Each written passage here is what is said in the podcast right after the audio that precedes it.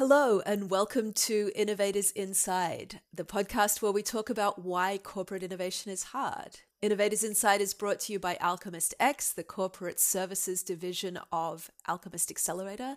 I'll be your host today. My name is Rachel Chalmers. I am the head of corporate services for Alchemist Accelerator. I've been in the software industry for 25 years, always gravitating to the next hard thing. So, not just infrastructure, but enterprise infrastructure, not just being an industry analyst, but being an investor in enterprise infrastructure. And now I've finally reached the hardest difficulty setting. I'm working in corporate innovation. And luckily, over the course of that career, I've made a bunch of friends who are incredibly smart and insightful about this. And so I'm getting them onto my podcast to talk about why this is such a difficult field. Today, I'm delighted to welcome Mike Dolbec. Mike has had a tremendously distinguished career across both institutional and corporate VC, including stints at Kleiner Perkins, Greylock, 3Com, and Orange. Uh, from 2012, he was the executive managing director of GE Ventures. He's been on the boards of a bunch of deep tech companies I tried to invest in, including IASD, Predixion, Mana, Mocana, and Foghorn. And he's currently a Science and Innovation Council member for BHP, one of the world's biggest mining companies. Mike, thank you so much for coming on the show today. Thank you. It's my pleasure. It's great to see you again. It's great to see you too. Uh, without getting all fangirl on you, how did you get so good at this? Uh, well, first of all, I, I, really resonated well with your difficulty setting. I was thinking of video games that I try and play, and I think I'm on the veteran setting of uh, corporate venture capital. I fail miserably at other games. To answer your question and, and kind of boil it down, I guess I constantly I find myself pursuing what fascinates me and what I find fun. It sounds trivial, but I guess I feel like after you satisfy your basic needs, you pay yourself in opportunities pursued, uh, in risks taken, and in some sense hassles minimized or mm-hmm. assholes avoided. That's another way to say that. What I've learned about myself, my natural personality is to sort of drift into thought partner. You know, I want to sit down with people next to them really and help them think through what strategic position they're in and what options they have. That works for people who want to be helped. And I've also learned that there's a lot of people that don't want to be helped. Yeah. And life's too short to have to work with them. And I, I get that. Usually people are pretty busy half the time. I guess the other thing I've learned about myself is I've never met a new idea that wasn't fascinating. Yeah. Um, that has uh, good and bad aspects because you can find yourself rat holing on some shiny object. So uh, I have to be careful there and uh, discipline myself about shiny objects, the sort of magpie problem. I love what you said about thought partnership. I do think one of the privileges of getting to grey haired status in the industry is this sort of pair programming around strategy. A lot of what I do is just straight up coaching and it's such a pleasure to sit with people and hear about their problems and even be able to pattern match just a little bit with things from our experience and share those things and maybe give them another perspective or another insight into what they're they're grappling with it can't be very frustrating in corporate situations because there's so much going on and many different cross currents of thought and agendas. But if you can handle lots of conflict and maybe the strategy and course isn't entirely clear and you can navigate through that, it, it can be a lot of fun. It, it, can get you down if you take things too seriously. But if you assume noble intent and, and try and help people through their path, I find it energizing, really quite fascinating. Yeah, I, I know exactly what you mean. When you look back on on everything that you've done in corporate innovation in particular, what are you proudest of? Boy, there's a lot to look back at because I'm an old fart. I realized today I joined, uh, you know, in the sense that I joined Silicon Valley 44 years ago when I came to Stanford as an undergraduate. But if I skip the graduate, the education part, and I go to the corporate part, I think that I can safely say I've made an impact in every VC and CVC role that I've had. It's been some combination of realizations, so financial impact, or maybe realizations from acquisitions, thought leadership, not just thought partnership, but improving the brand equity of the group that I was part of. Corporate venture capital is often one of the the clubs in the golf bag of innovation if your company isn't well known or well connected in that space, improving the brand equity was also important. I'm also very proud of talent development. Most of the people that have worked for me, or quite a few people who have worked for me, are now in leadership positions elsewhere in mm-hmm. corporate innovation, usually in corporate venture capital. And of course, there's strategy development. I feel like I have occasionally changed the course of super tankers and avoided hitting some obvious obstacles. In some cases, the super tankers still managed to, you know, hit something else, but uh, I helped as much as one person could. I think I feel good about that. Super tankers are to icebergs like moths to a flame. Exactly. And on that note, if we gave you one do over, you can wave a magic wand and change one thing, one decision that you made. What would you do differently? Well, first of all, I wished I had a magic wand that worked more than once because there's many, many do overs that I wished I could do. It's hard to rank order them. Let's see. Some of the memorable ones that have to do with investment decisions. Uh, I remember, short answer would be Palm is something that I missed. Mm-hmm. Uh, I knew Jeff Hawkins. I saw his presentation at an investment conference when his idea was a kind of block of wood he was showing people around. And I remember thinking, what a dumb idea. That's really stupid. And I think the lesson I learned there was that we are all pattern matching machines. And a lot of the experience that you think you pick up or that you do pick up in, in innovation is recognizing some pattern you've seen before. But what I learned about myself is just because I recognize it doesn't mean that's the accurate conclusion. In hindsight, there have been many situations like that where I have to check my gut reaction at first and say, okay, this definitely feels like a pattern. Is it, am I coming to the right conclusion based on the pattern I think I'm seeing? But there's Palm, there's Microsoft. I turned down an opportunity. I would have been the 51st employee at Microsoft. Holy cow.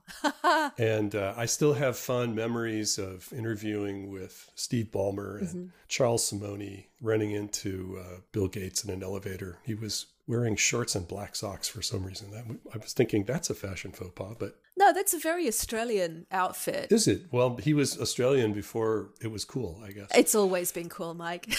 Dark socks and sandals and shorts. Socks are a famously divisive garment. Being from Southern California, I would have preferred no socks or maybe white socks. But I think you know, we can go either way on that one. So you just couldn't join Microsoft because the, the, the sartorial standards were too low.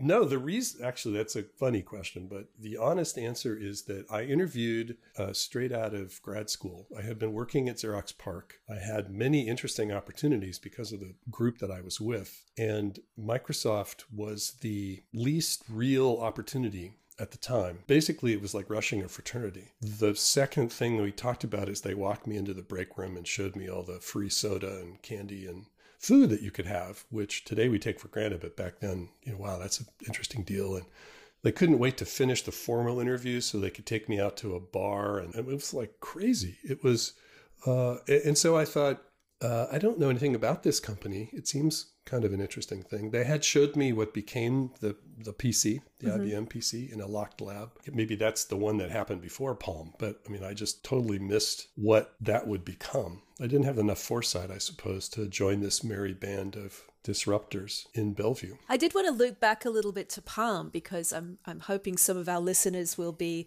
millennials and zoomers and they may not be privy to the the glorious history.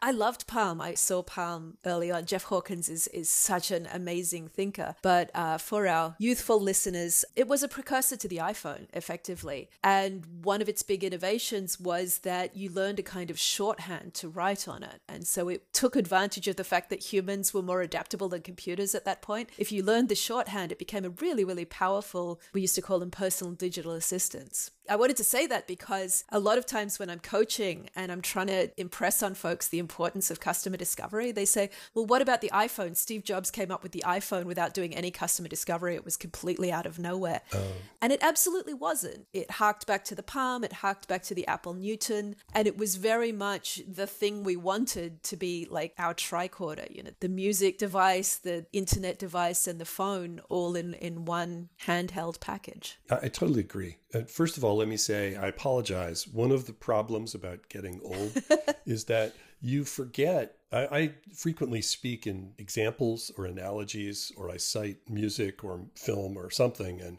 you know, you just forget that your audience didn't know about or doesn't care about or isn't aware of, for instance, Palm was all about. Or, I don't know, I can't think of a recent example, but I have had leadership meetings where I say, it's like that line in this movie. And they look at me like, oh, that's in black and white. Why would you watch a black and white movie? it's like, oh, okay, sorry, I forgot who I was talking to. When we were young, everything was black and white. Color was a new innovation. There are all these imaginary dotted lines between how far back your experience goes and references that you want to make so that you can draw comparisons and your uh, audience's frame of reference, which in my case doesn't go back nearly as far as mine does. So I'm I guess I have to stay current with modern consumer culture so that I can make references people understand. I think that's part of it. I think we also need to celebrate our history. This industry has been around 60 or 70 years now. I spent a lot of time talking to people straight out of college about things like Fairchild and the Traitorous 8 because they're so influential on the way Silicon Valley grew up. Nothing about Silicon Valley was inevitable inevitable. So much of it was down to the personalities of people like William Shockley and the people who rebelled against him and became the founders of firms like like Kleiner and had this enormous influence on how venture capital developed, which then had a knock-on influence on how companies like Microsoft developed. Totally agree. By the way, one of my other interviews, in addition to this tiny startup called Microsoft, was with Fairchild. That wasn't the right place for me, but you know, I had a series of interviewing experiences from unknown, tiny fraternity like company that created the wealthiest man on earth for a while. And then, you know, these other historical companies. But I, at that point, I didn't have any context to put it into place. So I do think that that context is a gift. And one of the other things I always bring up with the participants in my accelerators is did you know that the Facebook campus on One Hacker Way was the Sun campus? And what's more, did you know that that big sign with the thumbs up on it still has the Sun logo on the back because Mark Zuckerberg wants you to remember as you're leaving the campus all of this has happened before and will happen again, and Facebook could disappear just as completely as Sun has done.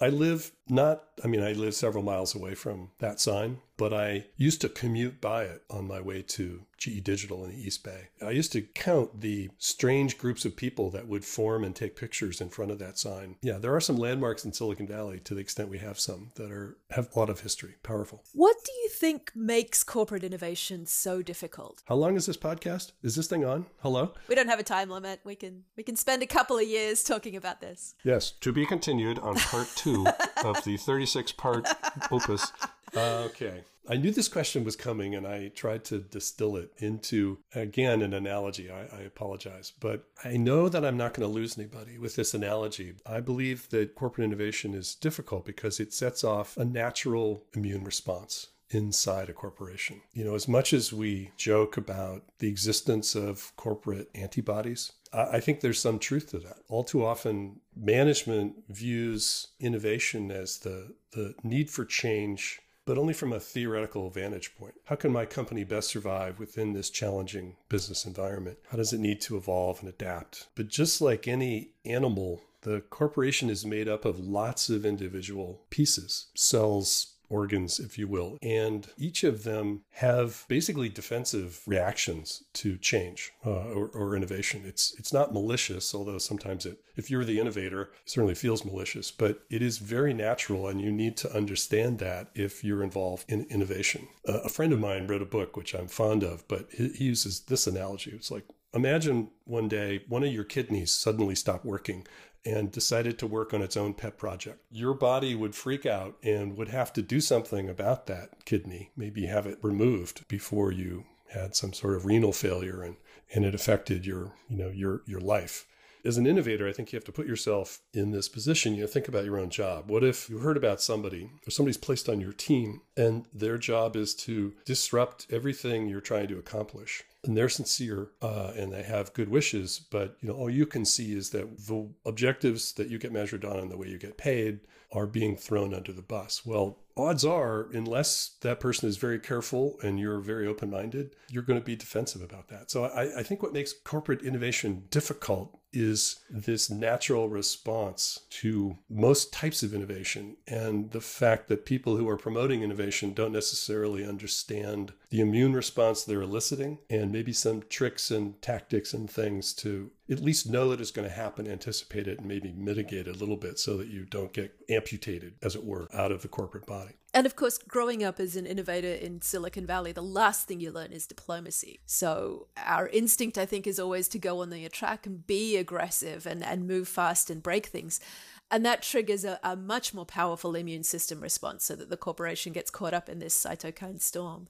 Absolutely right. One of my, I think this is apropos, but one of my favorite quotes, or at least favorite sayings that I have that I've, I've learned about industrial innovation is that novelty is not a strategy to most mm-hmm. industrial companies. Their focus is not on doing things in a new, cool way. Their focus is on getting the same job done, minimizing, well, primarily making sure nobody dies in that process to make yep. maximize safety and at the same time achieve some outcome. I was talking to a corporate innovation professional from a very large truck company who said, "Look, we don't do much innovation here. We let our direct competitor invest enormously in R&D and we sell a third as many trucks as they do and our profits are much higher. You know, that's just our strategy to be a fast follower. And of course, it's an incredibly effective survival strategy." Yep, there there are lots of plays in the playbook. Being a talented and clever fast follower and not you know not throwing the, hail mary pass to try and win the game uh, is for many industries a pretty reasonable strategy. It sounds super counterintuitive to those of us who, who grew up in innovation but it's real and it works. I really like your point about diplomacy. I hadn't thought about that. But if i could go back and uh, teach a hold your tongue course uh, to certain people that might have been very useful to their rise within the corporation. Honestly i think this is where being Australian and having a humanities rather than a technical background has been a huge advantage for me my whole career. I've always been an outsider. I've always known that I need to learn the language of the group that I'm trying to communicate with. And I think that's given me a perspective on sort of the metacognition of how work gets done. I think I learned this lesson when I was at Orange mm-hmm. and we were shepherding Andy Rubin's company Danger at the time, the one before Android. Uh, mm-hmm. we were shepherding his company around to various European operators. And I learned that many European telcos just naturally assumed that a Silicon Valley entrepreneur was an outrageous, undiplomatic, uh, unrealistic, overpromising, underdelivering person. But most of the time, you couldn't even get through the front door. But if you did, they just completely discounted what you were saying. And I think his first attempt, I'm putting words in Andy's mouth, so maybe you can interview him later. But my recollection is that it was very humbling the first time he went on that tour and nobody gave him the time of day. So after some charm school and, you know, had to basically listen to people get whatever was bothering them off their chest. And he had to listen more and say less, or maybe ask questions and listen more. And I think he adjusted his strategy to the business culture and the geocentricity of that particular organization. I think this is why when I, I came across design thinking and customer centric design, it resonated so deeply with me because it is about instilling that practice of listening and, and centering human factors that I think is a really fantastic antidote to a lot of the bad habits that innovators fall into. Well, I think also, yeah, I totally agree. But I would also add, just to strengthen a point that you were making, when you're asking these questions in design thinking, you have to be conscious of your own frame of reference. You could be scaring people by mm-hmm. assuming that they're used to taking risk more than you are. They're afraid of taking risk more than you are. When I worked for Orange, uh, Orange Ventures, I led that group. I was asked to go to Paris and introduce myself to the senior executives at then France Telecom, now Orange. And I introduced myself in the typical shorthand of a Silicon Valley entrepreneur. I described all of my failures and what I had learned from that first. That's kind of lionized in our culture. I failed, but I learned. I failed here, and here's my. And, and the, the news is not what you failed at. The news is what you learned because you failed in that situation. But somebody, a senior executive who liked me, pulled me aside later and said, don't ever do that again if you want to work for a French corporation because all of these people got to where they are by avoiding risk and not making mistakes. You just scared the hell out of them because you made more mistakes, more career ending mistakes than everybody in that room and then bragged about mm-hmm. it. And that just got interpreted completely wrong. That's when I asked Orange to send me to some sort of uh, executive business culture training uh, so I could learn about various uh, global business cultures and how not to be how, how to be more diplomatic, I suppose is the shorthand, but how not to be misunderstood because I was from a risk taking culture that wanted yeah. to brag about it and everybody else was not. There's a lesson there. That's a perfect segue into my next question. How would you distill all of your experience into uh, just a few lessons for our listeners so that they don't have to go through all the pain that you've gone through? Uh, start volume 37 of the 100 volume.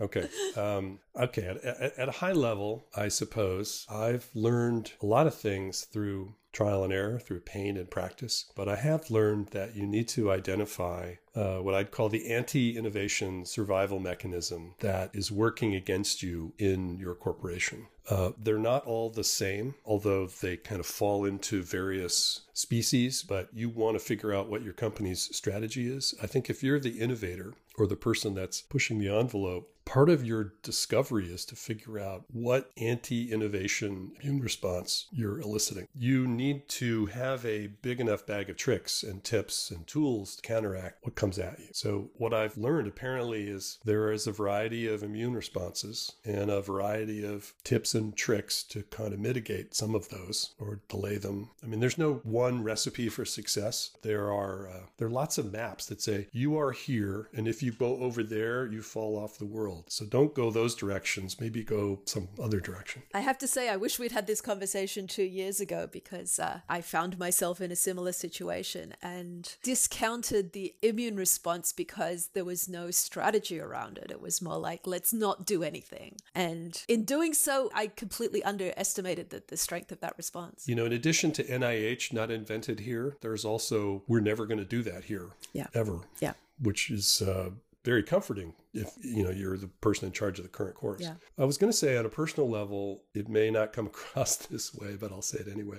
I've learned that it's important to be humble, uh, to hark back to your cultural awareness conversation coming from Australia. To stay curious, I am innately curious person, mm-hmm. and so um, I'm always curious why things are the way they are, and why people act the way they do, and what they might do next, and so forth. And this is kind of a pithy thing. Uh, be wise, and what I mean by that is I'm thinking of this other famous quote I heard once. It's um, goes like this it says you can tell whether a man is clever by his answers and i think about all the answers i get back during a, a company pitch but you can tell whether a man is wise by his questions. Yeah. And frankly, I find myself thinking of an enormous amount of questions as I interact with entrepreneurs. But I realize that maybe some of those are more important than others. And I, I can't just have a stream of consciousness. Hey, what about this or that or the other thing. I, uh, I think if you if you think carefully about the questions that you're asking and what they reveal to you, it can be very helpful. The follow on to those, because I've kind of violated it so far, is, is say less, mm-hmm. ask more, and then do much more than that. And what I mean by that is we had this common phrase in, in GE called the say do ratio. Mm-hmm. We would often handicap executives and joke and say the say do ratio is out of whack. This yeah. guy says too much and doesn't do enough of that.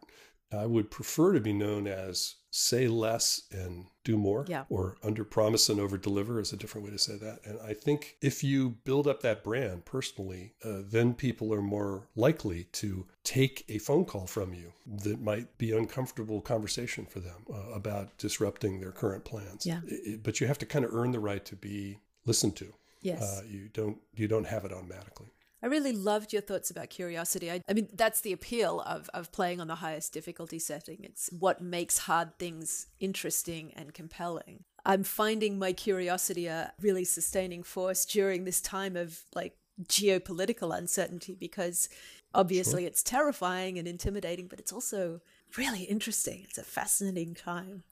I myself, I've learned that I'm apparently an achievement junkie. Not that I've achieved a lot, but that I keep thinking of small things to improve on, uh, or I seek out things to learn or things to, you know, perspectives to gain that might be helpful later. And uh, I find myself with way too much time uh, during this sheltering in place period. So I'm making lists of things to do, things to learn, lists of lists to do other things and you know eventually lists to stop doing you know things like that. But i am always kind of comes back to how do i channel the curiosity to get the best you know bang for the buck? How do you think the pandemic might affect our corporate customers in the long term? The most attractive phrase I've heard is I've heard it described as the Great Acceleration, mm-hmm. you know, in kind of joking reference to the Great Depression or the yeah. Great Recession. The Great Acceleration means it's forced all corporations to accelerate their digital transformation plans. One of my exposures to it was uh, you mentioned I'm an advisor to BHP. They had to immediately transfer 20,000 employees to remote work over a very short period of time and, and still continue to do what they do and extract valuable material from raw earth but the vast majority of people were remote. Um, all companies are now rapidly considering okay, not just, I guess some of my people have to work remote. It's much more of a my world has been rocked. I have to figure out how to accomplish what I had been doing before. I'm, I'm speaking as a, maybe a senior executive. Somehow I need technology that makes this easier and doesn't get in people's way. I need to figure out how to manage my affairs and continue to make important decisions that yield important economic results uh, when people aren't face to face.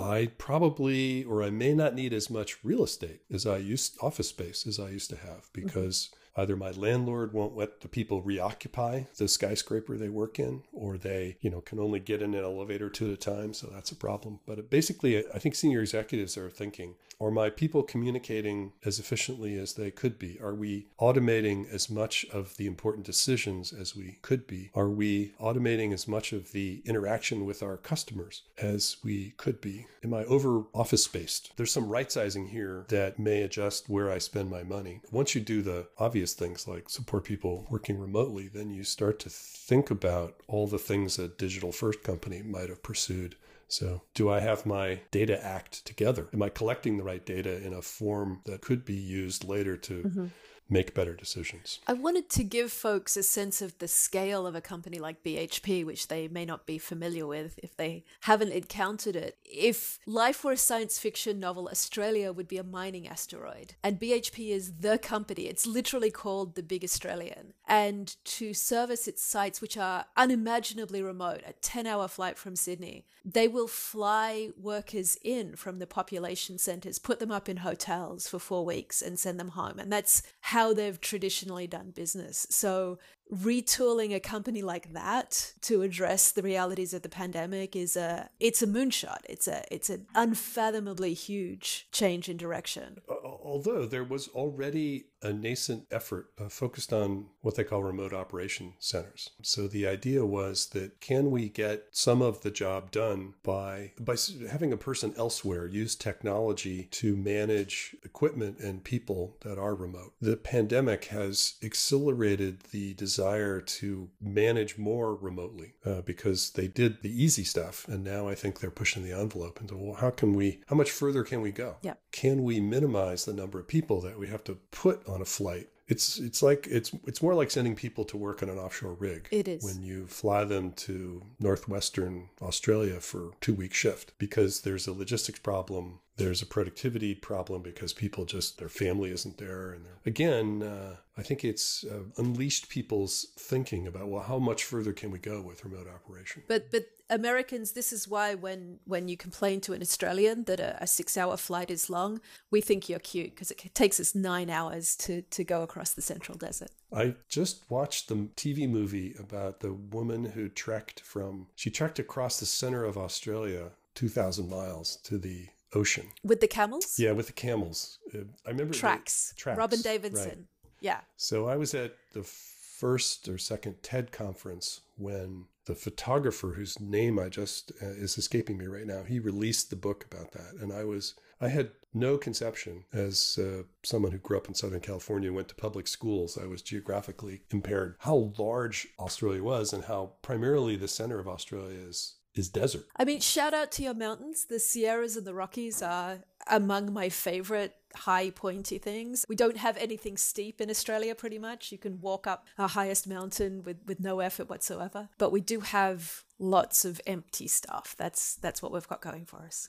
Mike, how do you avoid burnout? If I look at what I do when I'm not working, I do a lot of road cycling. I used to joke and say to my wife, Hey, this is cheaper than therapy, right? It's good therapy.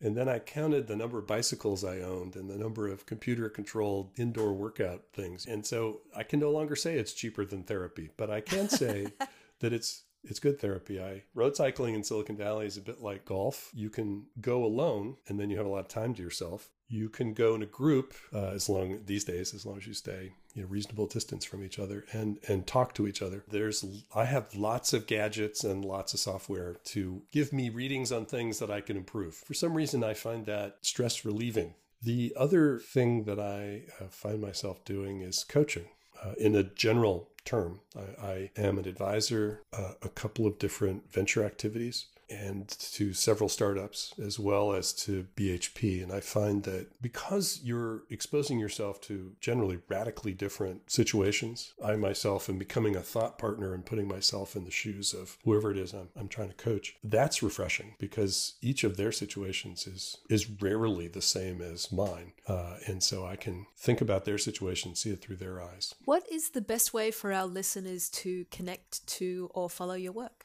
I would say that you could follow me on LinkedIn. I haven't been too active lately, uh, but that's the best way to find me. Also, I'm thinking about, so you can't do this yet, but I'm thinking about, I'm very fond of some friends of mine have written books, particularly very funny people. And I always wish that I could tell stories better and maybe share these lessons that I've learned over some time. Blogging would be the really cool current way to do it, and writing a book, or maybe turning a blog into a book would be another way to do it. I, I haven't quite got my act together on that point yet, but maybe try it out on Instagram, be an influencer. That would require, you know, taking pictures and things. I am not, uh, I'm not an active social networking person. I, I prefer to, for some reason, I'm very I guess it's humble, but I don't necessarily think that my opinion would be that useful in a social context because what the heck do I know? I'm just mostly an observer. If it was a business situation, I think I could add a few things. So there's a few people on LinkedIn that are I'm friends with and we tend to hassle each other whenever somebody makes an outrageous statement to keep each other honest.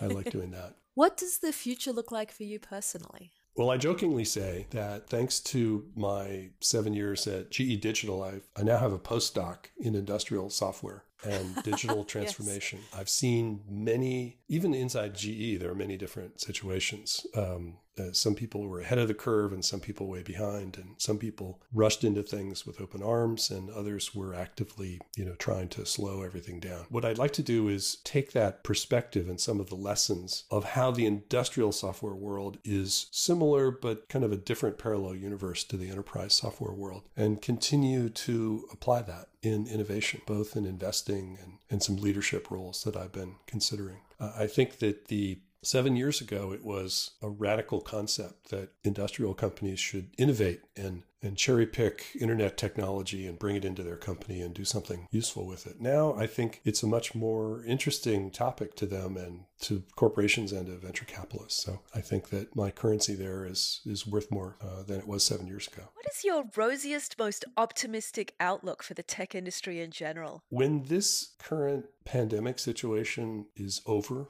and what I mean by over is when enough people stop worrying about what is going to go wrong uh, with their business, customers that they lose or slow down, when a critical mass of people shift to, phew, thank goodness that's over, we can get back to business. I think there's going to be a sort of golden age explosion in uptake of things that I'm very familiar with and I've been financing. The reception to, I think the great acceleration uh, has started because the pandemic has necessitated this, uh, for example, the remote work challenge that I described earlier. But once the constraints of, you know, worrying a lot about people's personal safety is removed and we can get back to growth, I think that there would be kind of unleashing of uh, innovation. Uh, and I'm, so I'm very optimistic about that. I don't know how to time that, but I am, I, I feel very confident that that's going to happen. Yeah, those vaccines can't roll out fast enough. I'd love to see us channel some of this digital transformation energy into clean tech and, and really addressing climate change the way we've addressed the pandemic. I know that it will. I've also been pleasantly surprised that it's it's already happening in, in healthcare. Yep. In pharma. One of my fellow advisors on the BHP Science and Innovation Council, she was the chief digital officer for Bayer. And, and so mm-hmm. she's much more familiar with how the vaccine trials have had to, the pursuit of a vaccine and then the testing of whether it's effective and the risks taken, the whole cycle time of the pharma industry has, has sped up dramatically. I, mm-hmm. I don't know enough about why it's taken so long,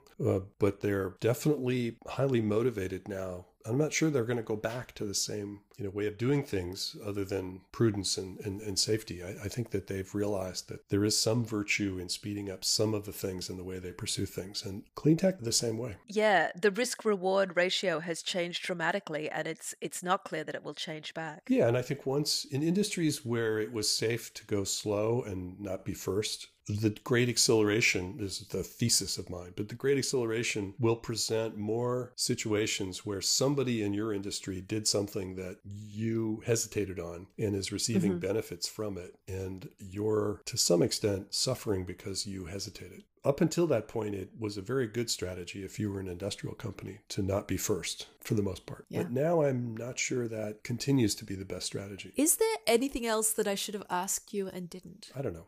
Uh, what's my favorite podcast that I listen to every day? Uh, Scott Adams is the cartoonist that created Dilbert, and I became friends with him last century. I did a, I licensed his work for a software product that I was an investor in, and so we became friends, stayed in touch, and I, he's an author, and he just has a way of thinking that I admire, and so I, I like to listen to his podcast. He seems to me pretty even-handed. You could ask me what's the most interesting book I've read recently. Oh, I love asking that that? It's actually a book and a class at University of Washington and a series of YouTube. I think they videotaped all the lectures. It's a book called Calling Bullshit. And it is, I guess, in some sense, related to my fascination about Scott Adams. The two scientists at University of Washington put together a, a class to focus on helping people interpret the many messages they get from media uh, and from data in general and scientific papers uh, to try and be better consumers of the hidden, uh, to some extent, the hidden bias behind everybody's point of view. It's a very entertaining series of lectures where the two people in the first lecture they introduce each other but the first guy says i'm so and so and here's my research and here's an example of some papers i've i've published. And then the next guy gets up and says oh that's interesting. By the way i call bullshit on that slide you just showed because you incorrectly made this conclusion. And you know and I, i'm the second guy and here's my track record. And the first guy stands up and negates some of the things that the first guy said. And in general, they're trying to raise the audience's awareness to you can't believe everything you read or hear or see at first glance. And that just because we're pattern matching animals doesn't mean that your first conclusion is accurate. It just means you matched some pattern and that may be useful or, or not. This winds all the way back to one of the first things I said in our podcast. The lesson I learned was just because I recognize a pattern doesn't mean it's the right pattern or that I can draw a useful conclusion. I need I need more patterns, and maybe I'll make a conclusion after that. So I have a couple of recommendations for okay. you, um, both from the badass generation of women that that came up through Linden Lab and have gone on to do oh. many extraordinary things. One is Melinda Byerley, uh, wrote a Medium blog post oh a few years ago now uh, with the title "Fuck Pattern Recognition," and it went viral. And I as soon as I read it, I emailed her and said we have to be friends, and we've been friends ever since. Um, I think you would really enjoy that one. The other is from one of uh, Melinda's colleagues, Gus Andrews, uh, who has a doctorate in media literacy. Just wrote a book that came out this year, which is called "Keep Calm and Log On,"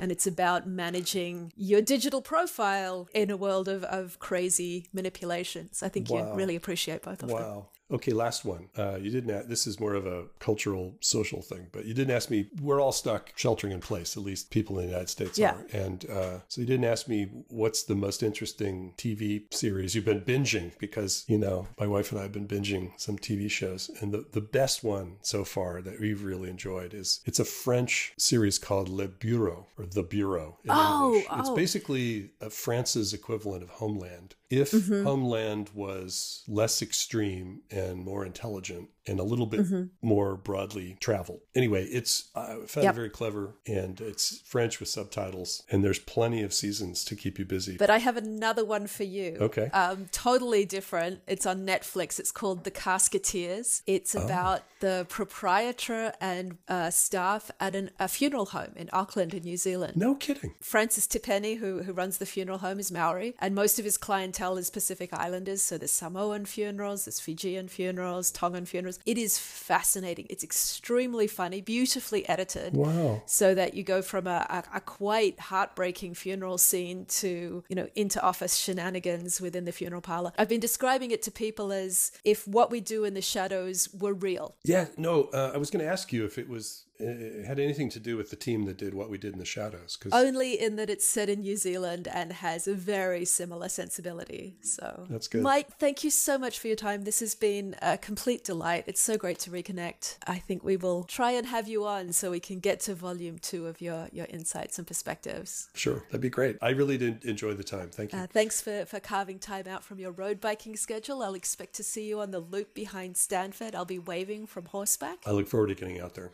so, folks, you have the invitation. Connect with Mike on LinkedIn. You won't regret it. He's been uh, such a great companion uh, in this journey with me. Or Strava, I suppose, strava.com, where that's probably my most active social network is uh, people hassling me about which ride or climb I did slowly. Most active social network. I see what you did there. Yeah, there you go. Great to see you, Rachel. Great to see you too. Take care. Cheers. This has been Alchemist X Innovators Inside. You can find the transcript of this conversation, plus links to whatever books, articles, TV shows, and apps we talked about on our blog. And stay connected by following us on Instagram and Twitter. If you found the podcast valuable, feel free to share or tell your colleagues. We love hearing from you. Send us your comments, feedback, suggestions for future guests, or just say hi by emailing us at axii at alchemistaccelerator.com.